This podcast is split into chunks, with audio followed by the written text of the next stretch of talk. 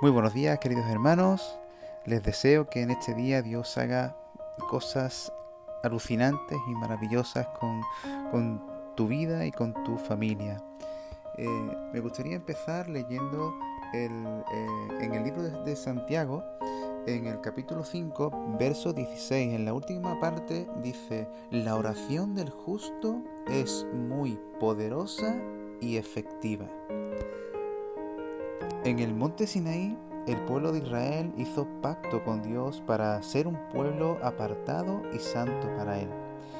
Pero a pesar de los muchos beneficios que recibieron de Dios, estos se alejaron de Dios siendo inducidos a moldear un Dios a su conveniencia y cambiaron la imagen del Dios Santísimo por una imagen más acorde e inclinada a sus deseos y pensamientos.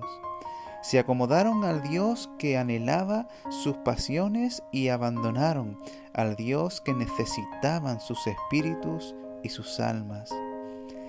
Su infantilismo, su insensatez y su irresponsabilidad los llevó a jugar con lo santo de Dios y esto les acarreó una gravísima sentencia. Una parte del pueblo fue cortado y la otra parte, junto con Aarón, estaba sentenciada por Dios para destrucción. Nada parecía contener el enojo de Dios, determinado a exterminar a aquellos inconscientes. Pero la intercesión de Moisés por ellos apaciguó la ira de Dios y fue indulgente con aquel pueblo ingrato y duro de corazón. La oración de un justo hizo eficaz la misericordia de Dios sobre los pecadores, hizo efectiva su salvación sobre ellos. Y es que el Señor está lejos de los impíos, pero escucha y oye la oración de los justos, como podemos ver en Proverbios 15, 29.